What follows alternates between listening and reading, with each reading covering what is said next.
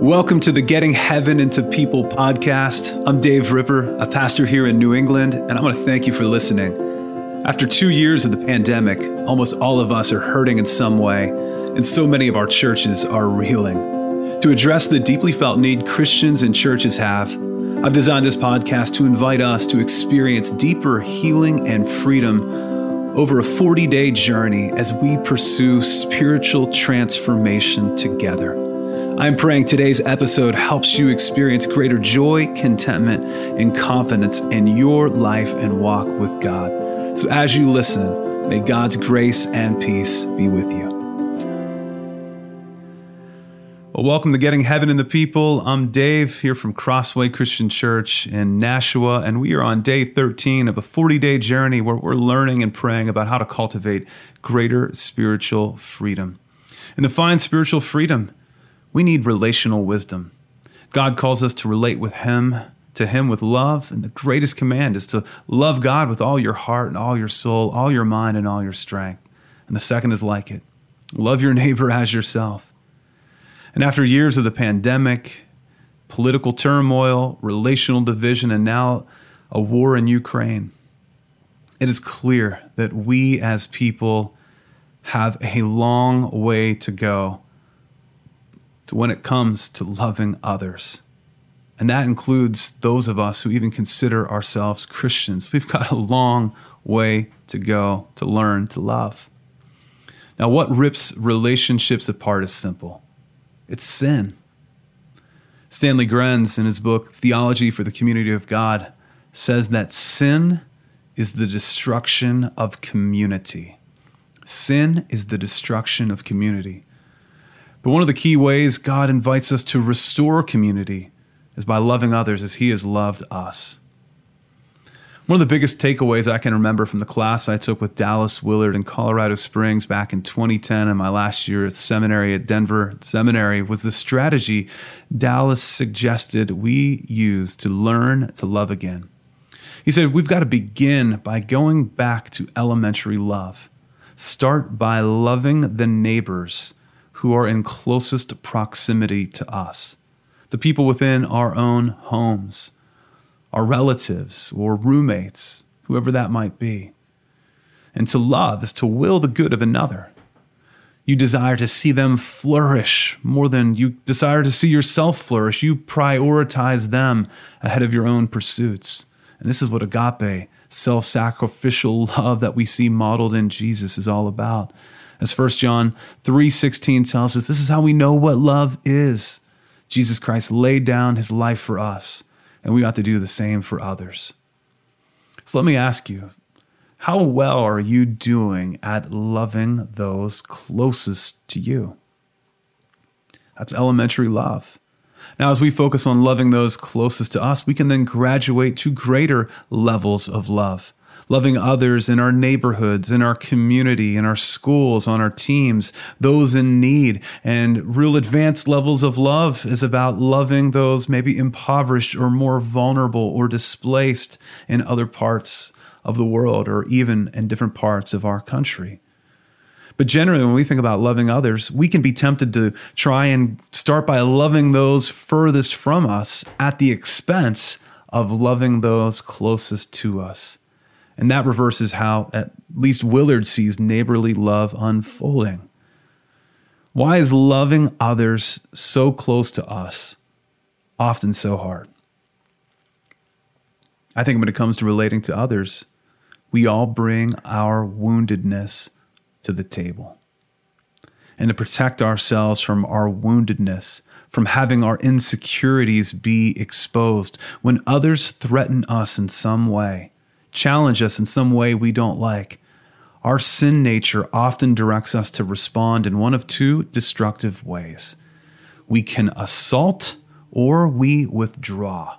Assault or withdraw. In Renovation of the Heart, Willard defines assaulting others as when we act against what is good for them, even with their consent. He defines withdrawal from someone as when we regard their well being and goodness as matters of indifference to us, or perhaps goes so far as to despise them. Think about your life on social media for a moment. How have you seen others assaulted? How have you been attacked? Going beyond social media, maybe how have you been assaulted or how have you been attacking toward others in your everyday life? Now, assault seems to be a bit extreme for many of us good Christians, so many the others of us, when we allow our woundedness to get the best of us, we can also withdraw. We can pull away, give the cold shoulder, leave a church, cut off communication, sever ties. And it seems like now more than ever, we've been experiencing this. And it can just happen in like a matter of seconds. Years of relationship done over one decision, over one response, just like that. Now, let me add, there are times for establishing boundaries for, for self protection because becoming a doormat for others rarely gives God glory. The only time I can really think of that being true, of giving God glory by being a doormat, is Christ going to the cross for us. That's the obvious exception. But there are times where we do need to establish boundaries so that we do not allow other people to assault us and walking all over us. Now, I believe we could summarize the pain many of us feel in local churches right now as being the result of attack and withdrawal.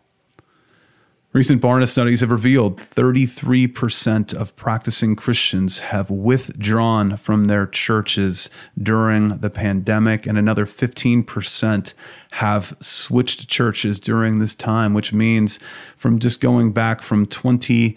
Uh, 22 to, to 2020, 24 months ago, the average church in America, based on those statistics, only has 52% of the same people there.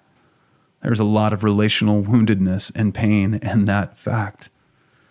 Now, while we can't change, change the behavior of others, we can change how we behave ourselves, how we relate ourselves.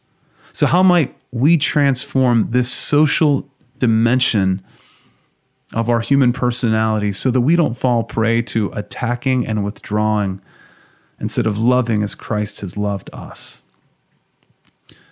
Well, I believe we first need to see ourselves as God's beloved. We must see ourselves the way God sees us.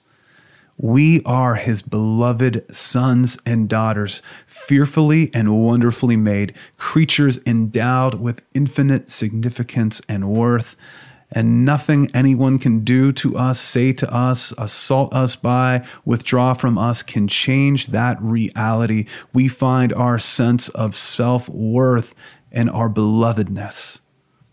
And when we keep God's perspective of who we are in mind, we can start to receive spiritual healing from our own brokenness and woundedness. Not only so, when we see ourselves the way God sees us, we can secondly break free from the, the grip that the opinions of others have on us. We often live with spiritual unfreedom because we play, place way too much value on the opinions of others to determine our self worth. We often live with spiritual unfreedom because we care far too much how we compare or rank in comparison to others as well. Now, if we fall into traps of people pleasing or getting overly competitive or overvaluing the opinions of others, we can respond in ways when we feel threatened by assaulting or withdrawing ourselves. That's natural. But when we subversively insist upon seeing ourselves every day the way God sees us, we can learn to relate to people who hurt us without stooping to assault or lowering ourselves to withdrawing in an aggressive fashion.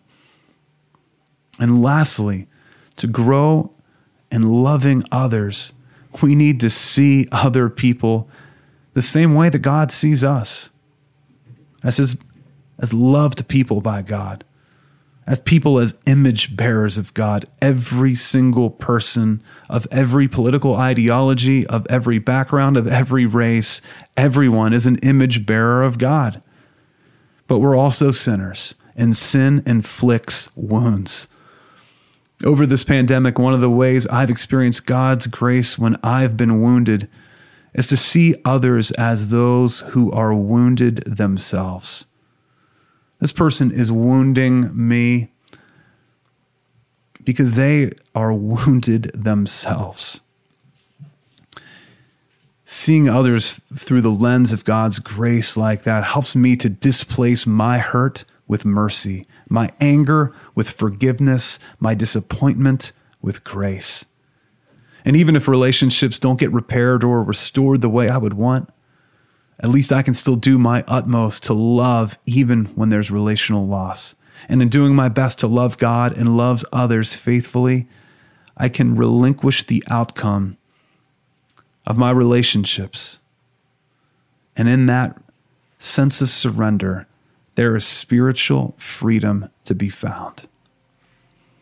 So, friends, may we go back to the basics of learning elementary love by learning to love those closest to us.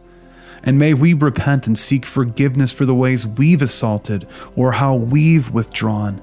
And may we see ourselves the way God sees us and to see others the way God sees them through the eyes of never ceasing love. This is how heaven gets into people.